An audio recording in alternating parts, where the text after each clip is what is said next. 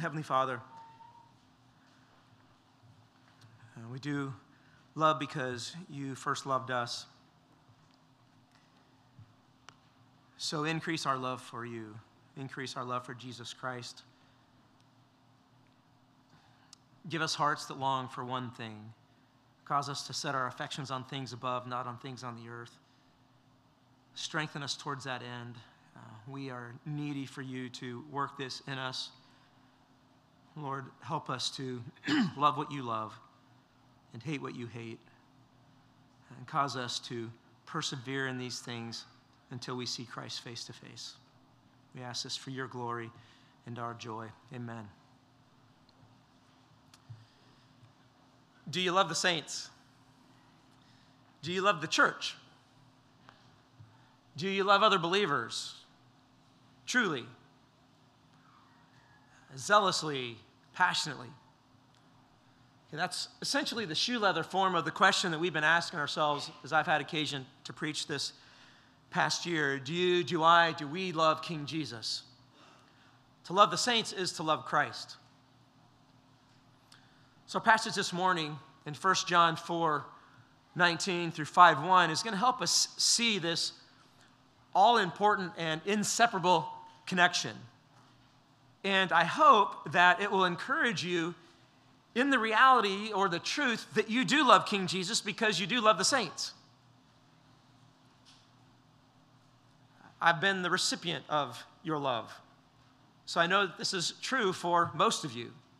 When my family was sick with COVID, we had love being poured out on us, great meals being brought uh, to our house. I almost wish I could get COVID again, but not lose my taste this time. That was the, the irony of the whole thing. You know, the Armani's brought this, this pizza thing, and it was, I mean, I could tell it was awesome.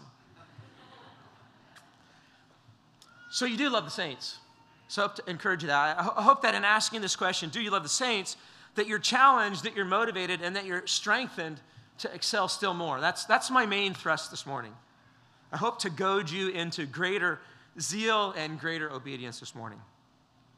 And then my second purpose, that if by chance you're here this morning and you don't love the saints, then I hope our, our time this morning will reveal to you the lost state of your soul. And so that our time together in this particular text would be instrumental in bringing about your repentance. Now, First John was written by the Apostle John, the disciple whom Jesus loved, the, the author of the Gospel of John. He wrote this letter somewhere near the end of the first century. We think it was probably written from Ephesus and directed to churches that are located in that region of modern day Turkey. And from the contents of this letter, uh, we can make out that these churches were in some sort of crisis. There had been some sort of schism uh, within their fellowship, and so those who left the church were teaching heretical doctrine. Most students of the word believe these teachers were the early descendants of the Gnostics. Uh, the Gnostics believed the body or the material was wicked, only the soul, only the spirit could be pure. Uh, they also believed that salvation came through obtaining a special or hidden esoteric sort of knowledge that only a few people could, could hope to actually attain to in their life. So they were mixing Western intellectualism with Eastern mysticism. Naturally, then, they challenged the truth that Jesus was the Christ, that he was the Messiah. So they downplayed righteous living as essential to the faith, which all led to this, this pride, this arrogance, and a lack of love for the saints. And this uh, situation apparently had these believers rattled to some degree. And so John writes this letter to encourage them to stand firm in the faith. But, but as he seeks to encourage them, he also gives them essentially three tests that identify false teachers. False teachers deny that Jesus is the Christ, they don't obey Jesus and his teachings, and, and they have no love for the saints. Those three things you see throughout this book. And uh, these three tests help identify false teachers, but at the same time, they also work towards affirming the true believer's faith and encouraging them in each one of those categories to excel still more. And so this morning, we're just going to be looking at that last test or that last encouragement And we're going to see four reasons from 1 John 4 19 through 5 1 for why it is that God's people love the saints. So let's go ahead then and look at that first reason given for why Christians love each other. And the first reason is this reactionary love. Reactionary love. Again, verse 19 says, We love because he first loved us. So we've mentioned this reactionary love uh, several times this year already when I've preached on this topic of Do you love Jesus? And we talked about how our love for Christ is a response to God's love for us in and through the gospel. Right? Our love for Him is a response to Christ's love for us. Um, so we've been talking about it, but here it is in all of its glorious boldness. We love because He first loved us. Now, in context, John makes this statement in response to the truth that perfect love casts out fear. We see that in verse 18. And then earlier, a few verses even back from that, in chapter 4, verse 15, he pointed out how belief in God's Son results in God abiding in them.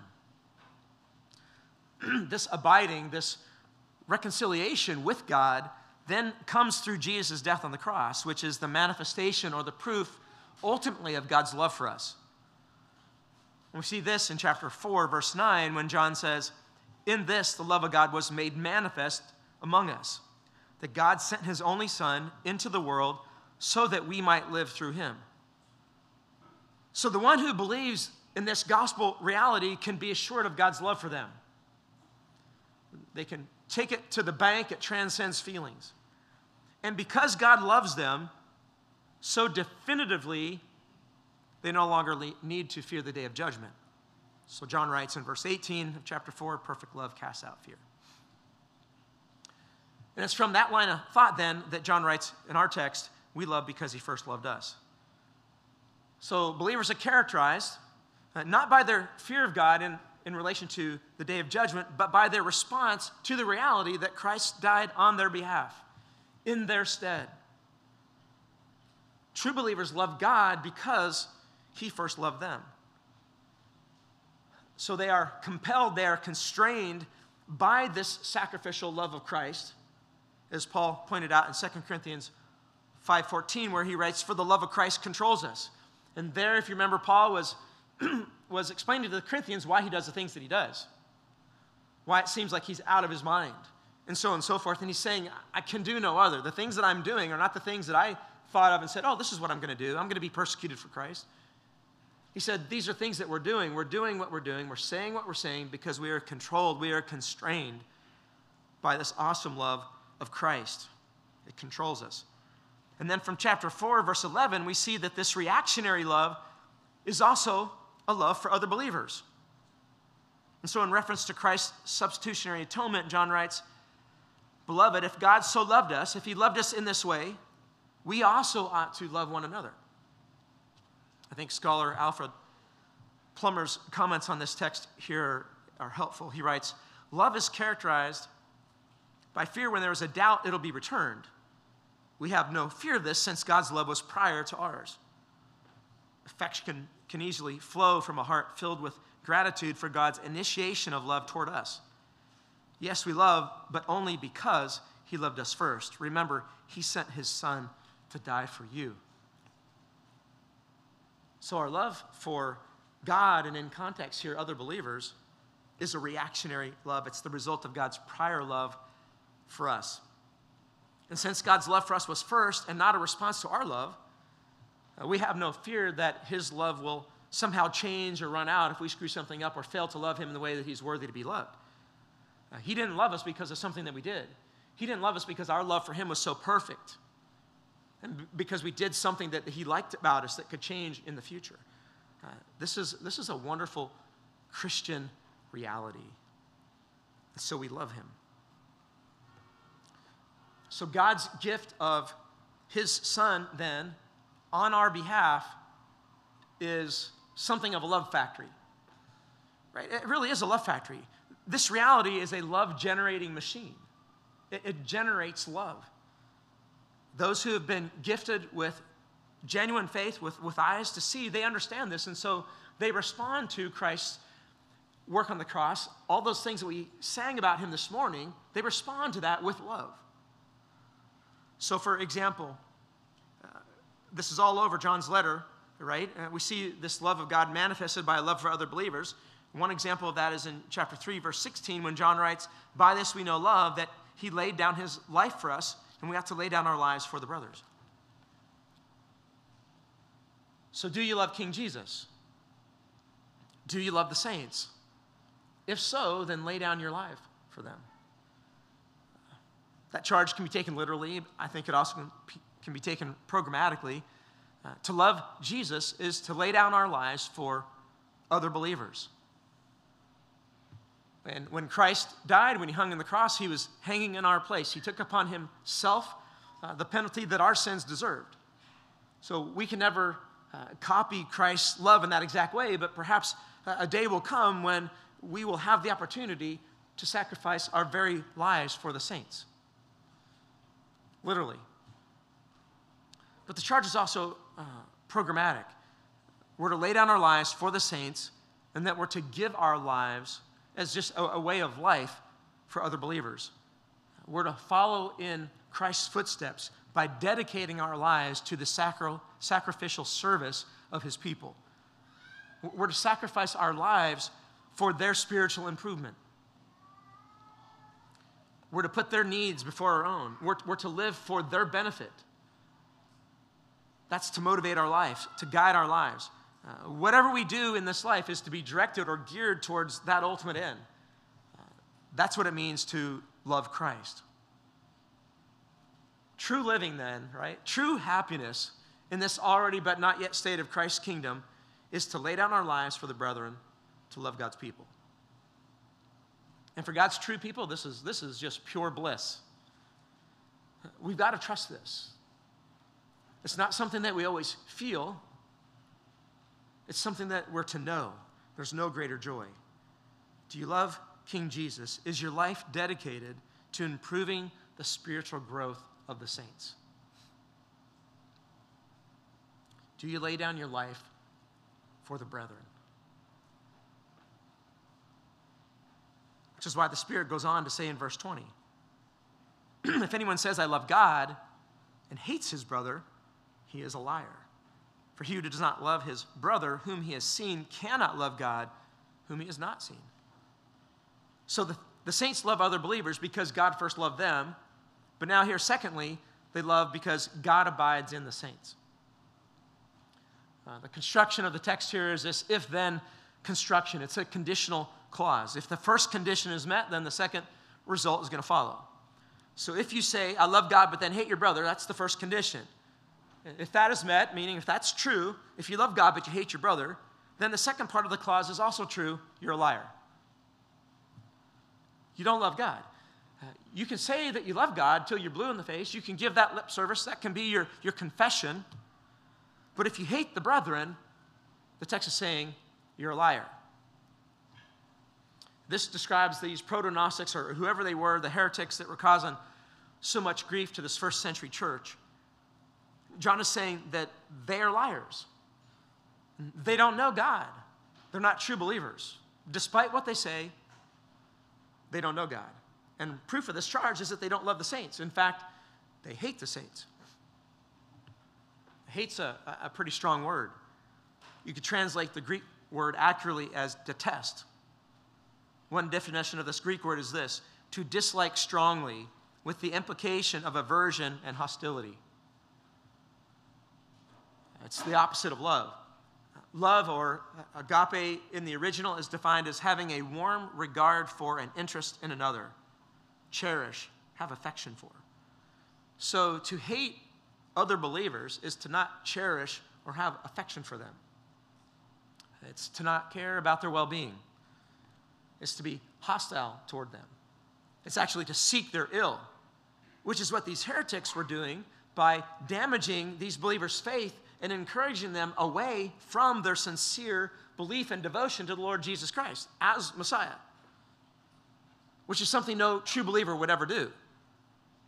Uh, true believer's love for God is a love that is rooted and, and grounded in Christ and all he accomplished for them on the cross. So true believers love people toward Christ as the Messiah. In fact, true believers, uh, one thing they do fear is that they would ever be a stumbling block in their brother or sister's life, that they would ever be the cause for someone else to, to not be zealous for Christ, that, that, that, that they would ever be the reason that someone kind of uses as, as to, uh, the excuse to turn themselves away from the reality that Jesus is the long way to Messiah. And then John goes on to give further reasoning for this bold and, and damning statement. This is so, he says, because he who does not love his brother, whom he has seen, cannot love God, whom he has not seen. In verse 16, John has just pointed out how God is love. And whoever abides in love abides in God, and God abides in him. Right? To abide means to, to remain or to stay. So ultimately, God stays, he remains in the true believer.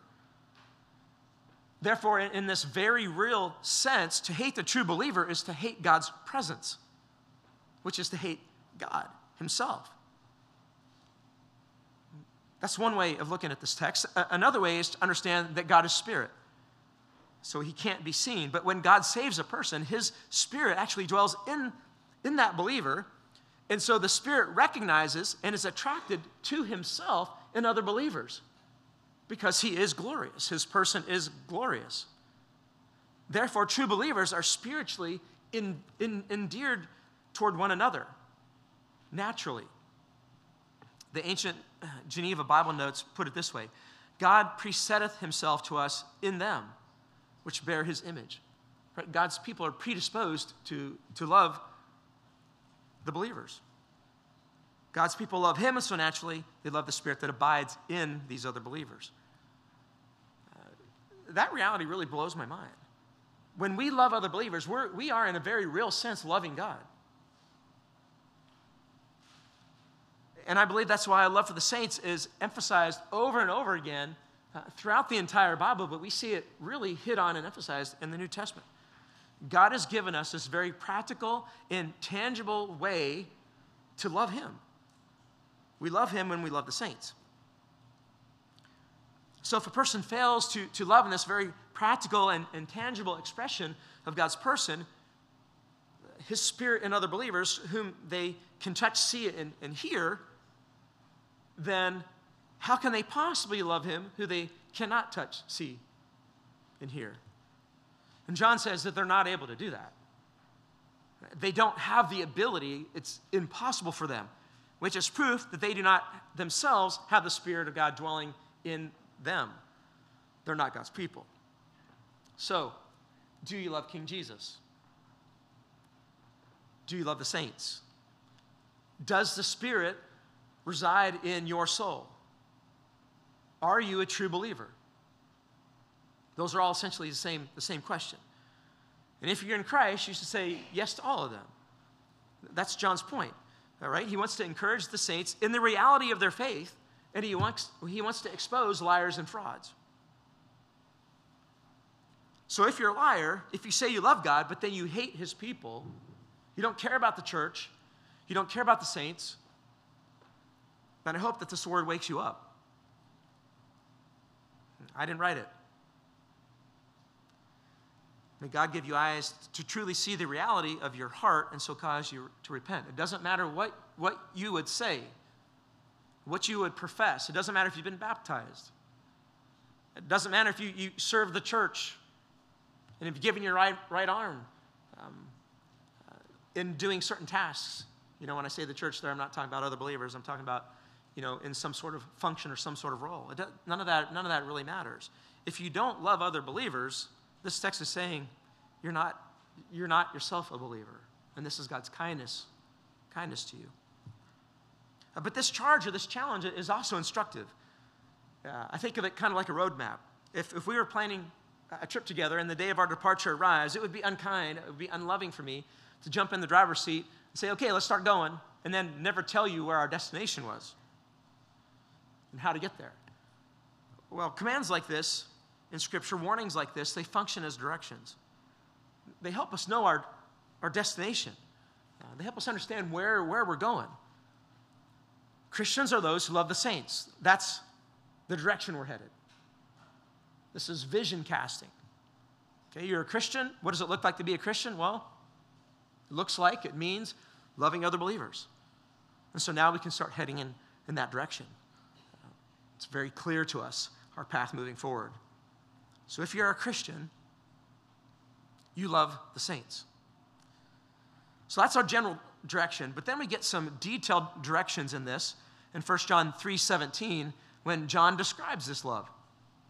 He writes if anyone has, you know, what does it look like? He says if anyone has the world's goods and sees his brother in need yet closes his heart against him, how does God's love abide in him? Little children, let us not love in word or talk, but in deed and in truth.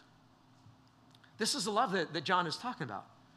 This love for the saints is a love that goes beyond mere well wishing, right? It serves. It's not just lip service, it's action. And, and Jesus sets us that example himself, as we learn in Matthew 20, 28, when he explained how he came not to be served, but to serve and to give his life as a ransom for many. And then he went to the cross and did exactly just that. Uh, Milton Vincent wrote this excellent little booklet entitled A Gospel Primer. I, I commend it to you if you feel like you, you, need encouraged to grow in your love for Jesus Christ and, and to have kind of a, a gospel sort of meta narrative way of looking at all of life. But he wrote this He says, like nothing else could ever do, the gospel instills in me a heart for the downcast, the poverty stricken, and those in need of physical mercies, especially when such persons are of the household of faith. Right? To love is to serve. Do you love the saints? Do you serve the saints? Uh, Christians often talk about serving God. Y- young people, you ask them, What do you want to do with your life? And if they're zealous, they're, they're saying, I want, I want to serve God with my life, so on and so forth. And, and we understand what they're saying. Uh, that phrase communicates the desire to live for Christ and, and His glory, to, to live sold out for Him.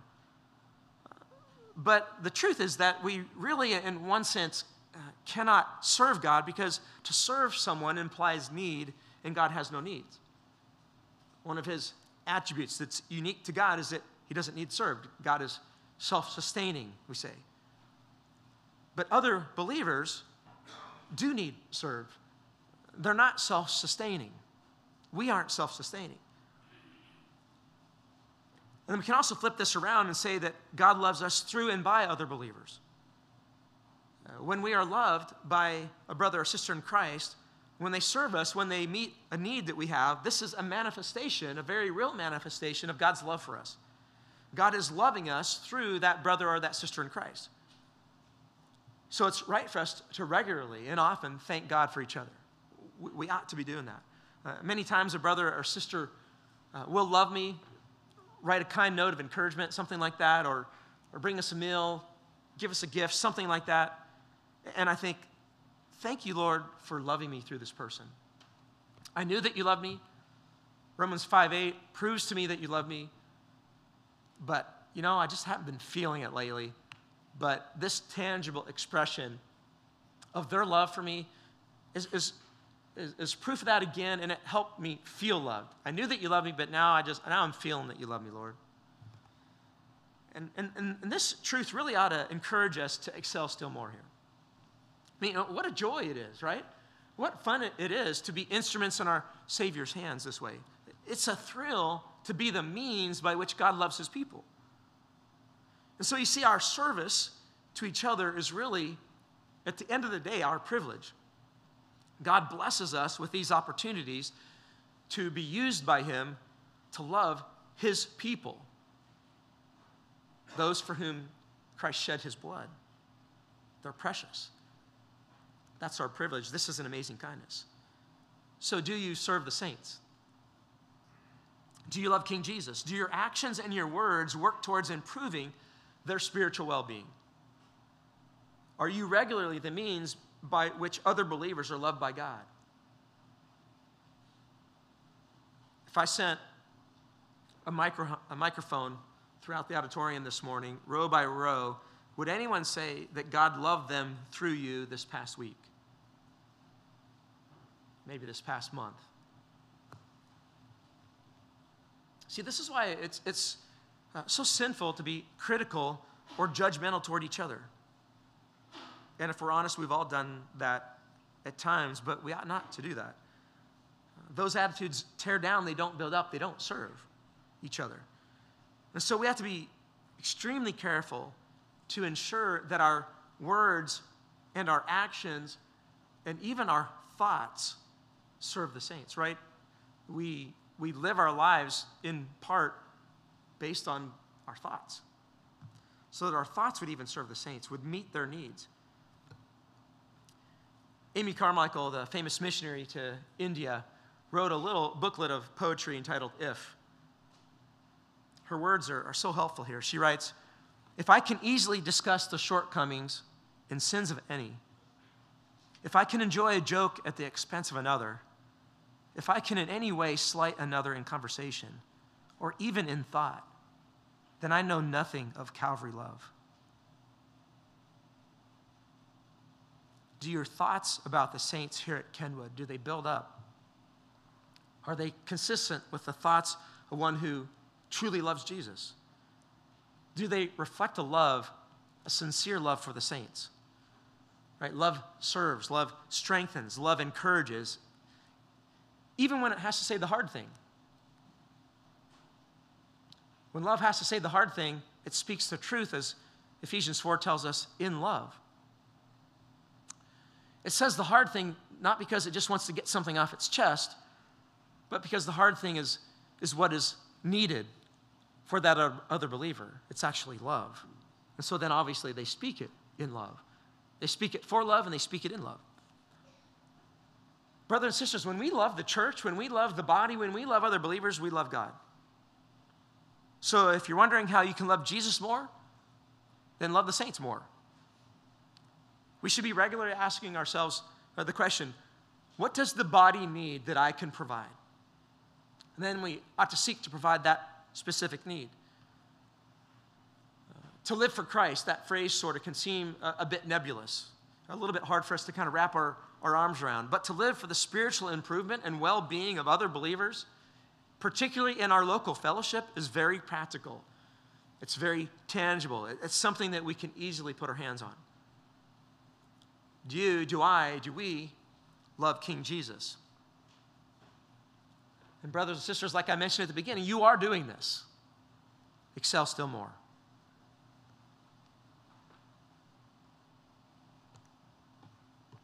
So we love the saints because of reactionary love and because God abides in the saints. And now, third, we see we love the saints because lovers of Jesus obey Jesus. Verse 21 says, And this commandment we have from him whoever loves God must also love his brother. Okay, so in, in verse 20a, John wrote, If anyone says, I love God and hates his brother, he's a liar. And then in 20b, he gave a reason for that. Now, here in verse 21, I see this as a continuation of that same flow of thought, and so is yet another reason why the one who says, I love God, but hates his brother is a liar. And the reason that he give here, gives here, I believe, goes back to the command Jesus gave in John 13 34. And there, if you remember, on the night when Jesus was betrayed, he washed the disciples' feet and then said, A new commandment I give to you, that you love one another just as I have loved you, you also are to love one another. And then in the very next chapter, in John 14, in verse 15, in that same speech, Jesus said, If you love me, you will keep my commandments. And he, and he says that at least three or four times in chapter 14. Right? So believers are those who are characterized, not perfect in this, but they're characterized by obeying Jesus. Right? They, they've been given a new heart that wants to obey him. And so they obey this new commandment, which is why John writes in 1 John 1 3, by this we know that we have come to know him if we keep his commandments believers in general obey Jesus, they follow him. Their, that, their, their face is set towards that. It's always their desire in general. They want to obey him. He charged them to love their brethren. That's what they do. Therefore, if you say that you love God, but then you go off and hate your brother, you're a liar on multiple accounts. You don't love your brother, and you're also not obeying Christ. You don't love him. So, do you love King Jesus? Do you obey Jesus? Do you keep his commands? Do you love the saints as he loved the saints? Again, those are all essentially the same question. Galatians 6 2 says, Bear one another's burdens and so fulfill the law of Christ. And the law of Christ in that text is the new commandment, which reflects the reality of true salvation. So, then, more specifically, to fulfill the law of Christ, to obey Jesus by loving the saints, is to bear one another's burdens. Right? It's to bear their burdens. The, the Greek word for burden is a word simply means weight. So, literally, we might say to bear another's weight. What's dragging them down? That's their burden. And then to bear, that word here means to carry or sustain a burden or a weight. So it's to bear anything that is burdensome, it's to, to carry their weight. That's what it looks like to love the saints, to fulfill the law of Christ.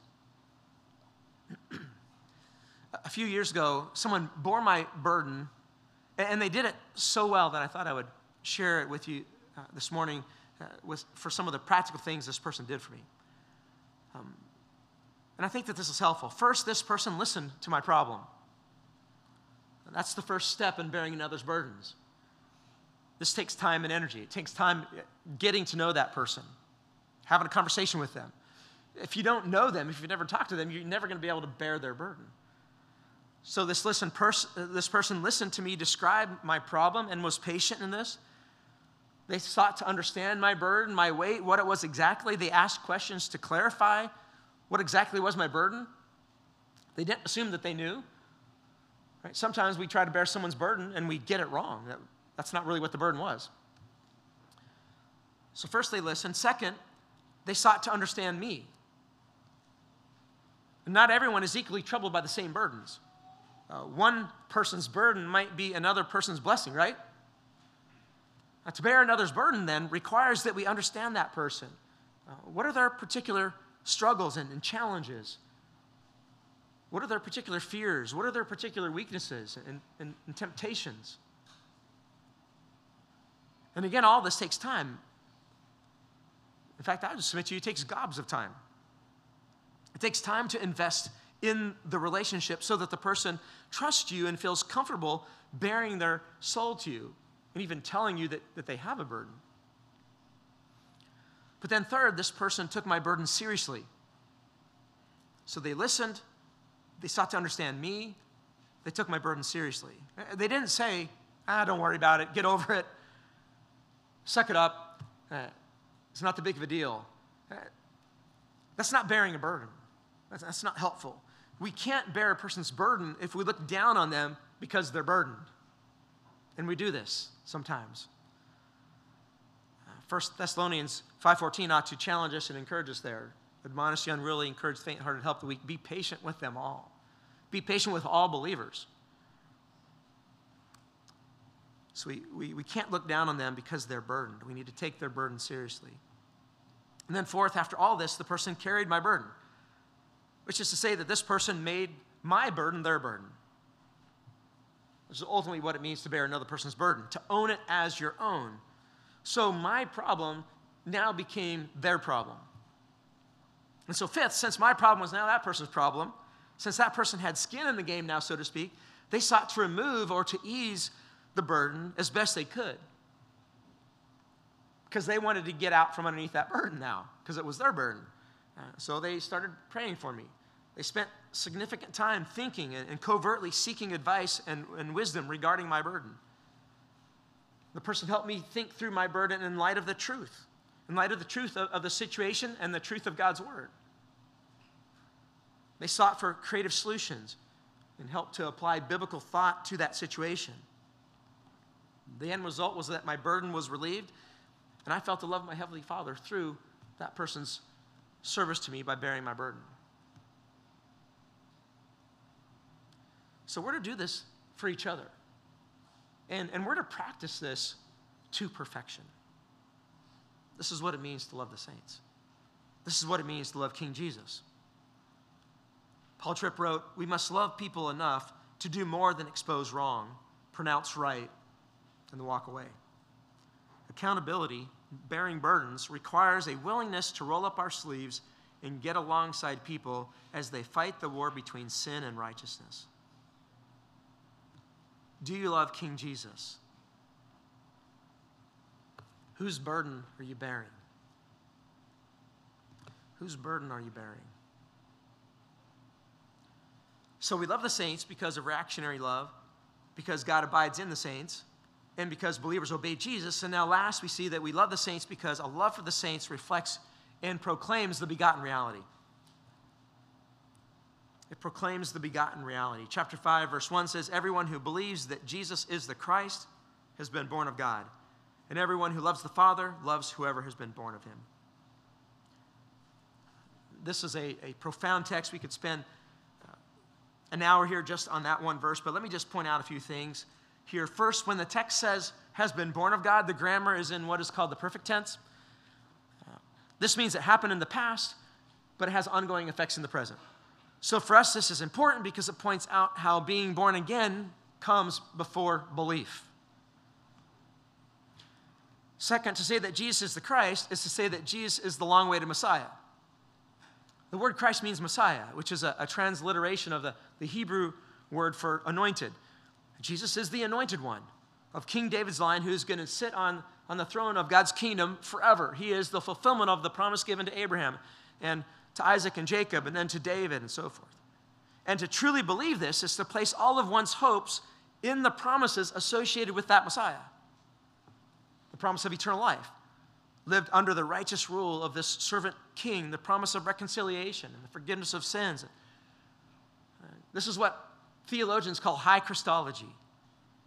Jesus is the King of kings and Lord of lords. That's not just wishful thinking or a fairy tale. It's reality. He is the ruler of the universe. So, the last few times I preached on this topic, we, we sought to behold Christ in all of his glory. And, and this morning, his glory has, has been there all along, but it's kind of been sort of underneath the surface of things until now. But here we see his glory just kind of explode onto the scene, into the text. Jesus is the Christ, he is the long awaited Messiah. We have the right object of our worship the eternal hopes of mankind, whether they acknowledge it or not, hinge solely on one person, on his person. He is that glorious. He is that wonderful, and we love him because of his person. But these false teachers, these heretics, they were denying that Jesus was the Christ. And so John reminds his readers that they are those who embrace the true identity of Jesus Christ. They have the right object of worship. They believe Jesus is the Messiah. They embrace his promises, which is proof, evidence that they've been born again. Amen? Right? To, to be born again literally is to be begotten, it's to be fathered anew by our Heavenly Father, it is to be rebegetted. Those who have been rebegetted believe Jesus is the Christ. And so the last thing I want to point out here then is that when we see that those who have been rebegetted or begotten by the Father love their other children and they, they love their father and they love his other children, right? If you've been born again, you love the Father and you love his other children. That's just a truism of the nature of things. Uh, we know that if a child loves and respects and reveal, reveres their earthly father, then this means that they're going to love their, father, their, their father's other children, right? Their siblings. Why? Because the Father loves all his children, and they love him. So obviously, they're going to love their father's other children. Plummer, again, is helpful here, and he gives a summary of John's logic and syllogism form. He explains it this way He says, First, every person who believes in the incarnation is a child of God, and every child of God loves his or her heavenly Father. Therefore, every believer in the incarnation loves God. So every believer in the incarnation loves God, and every person who loves God loves the children of God. Therefore, every believer in the incarnation loves the children of God. Right? The bottom line is this those who are truly the Father's children love the Father's other children. It's simply the truth. Therefore, when these believers had observed that these heretics, these proto Gnostics who, who left the fellowship, uh, did not love the saints, it was evidence that God was not their father and that those people that left were outside the faith. You see, in salvation, God's begetting comes first. God first begets, He saves. Then His children believe Jesus is the Christ. God first begets, He saves, and then His children obey Christ's commands. God first begets, and then his children love his other children. So these are tests for false teachers and posers and encouragement for all true and saving faith. Tom Schreiner summarizes uh, the point well when he writes The metaphor born of God indicates that new life from God secures right actions and beliefs. John does not teach that people first show love and then are born of God, or that they are born of God after believing in Jesus. In every case, he uses a perfect tense so that being born of God precedes believing, loving, or overcoming the world. In this way, the power of God's grace is communicated so that every good thing performed by believers stems from God's work. All of this glorifies our King. So when we love the saints, when we love the brethren, we proclaim the reality of God's work in us.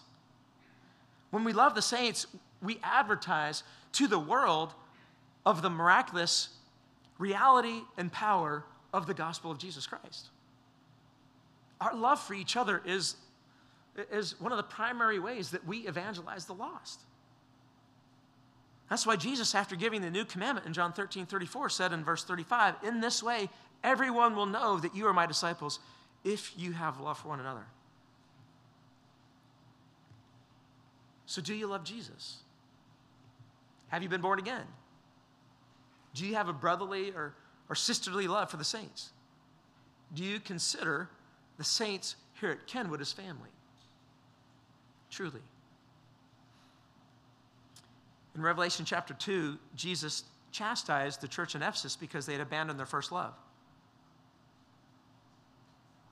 They had great theological understanding, but they had abandoned this reactionary love, and their love for the saints had cooled. So if that describes you, then heed the warning. The assumption in Revelation chapter 2 is that Christ's true sheep will hear his voice and follow him. They will heed the warning. They'll remember, repent, and do, right? They'll remember. Again, this begins by beholding Christ. Remembering begins by beholding Christ. Remember that Jesus is the Christ and that all of your future hopes hinge on his glorious person.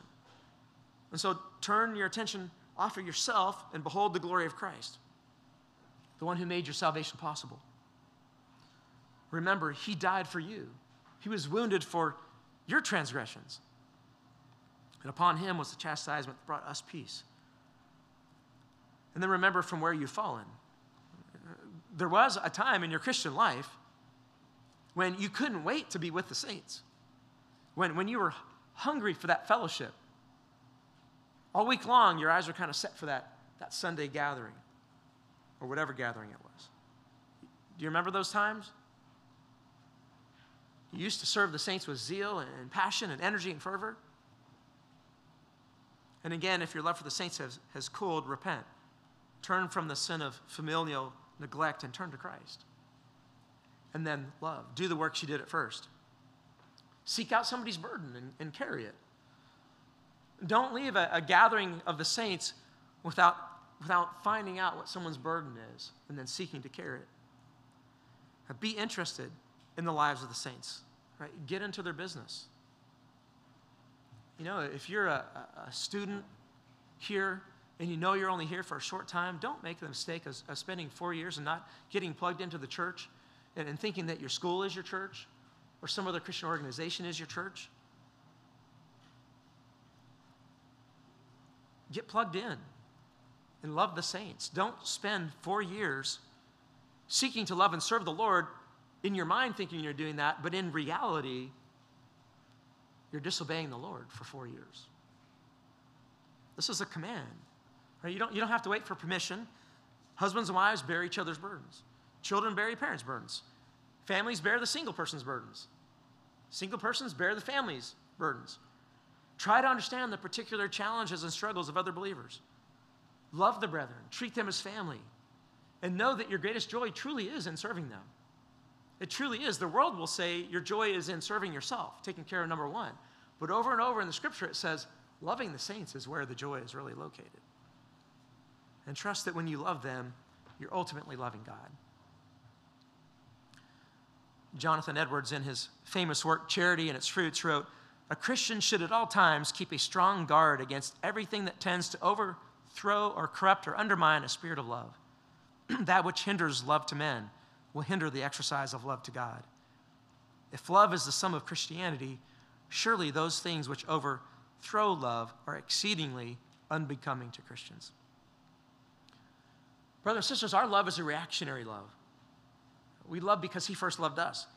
We love because God abides in the saints. We love because God's people obey Jesus, and we love because we revel in proclaiming the glory of our King's work on the cross in and through our love. So, familial love is our destination. That's the vision for the Christian of life. So, love should saturate our souls, it, it should consume our thoughts, demand our attention. Our gatherings obviously should effuse then the sweet aroma of Jesus Christ and familial love. And so, believers really ought to be knocking down the door of every church, particularly they ought to be knocking down the door of this church, because Christ so loves and, and fills them that they're ready to burst if they can't find a saint to love. And that should be our souls. Our souls should be bursting till we find some believer. Are you a believer? Well, yes, I am. Oh, I'm so glad I found you because I, I just want to love you. We were saved for this. If we love King Jesus, then love the saints. Let's pray.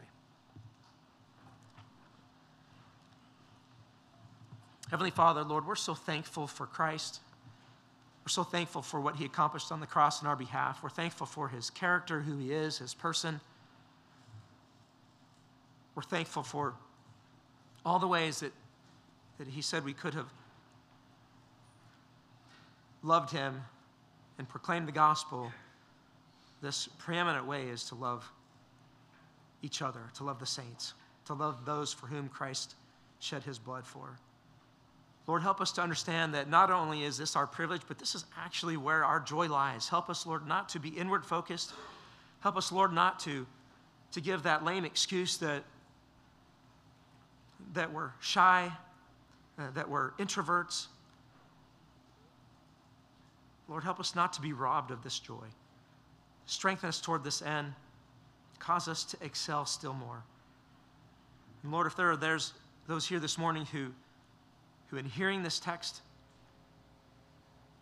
honestly admit in their heart that they don't have any love for the saints, that they don't truly love other believers, then Lord, I pray that they would repent, that they would turn from looking to themselves for salvation and they would look to what Christ accomplished on the cross on their behalf.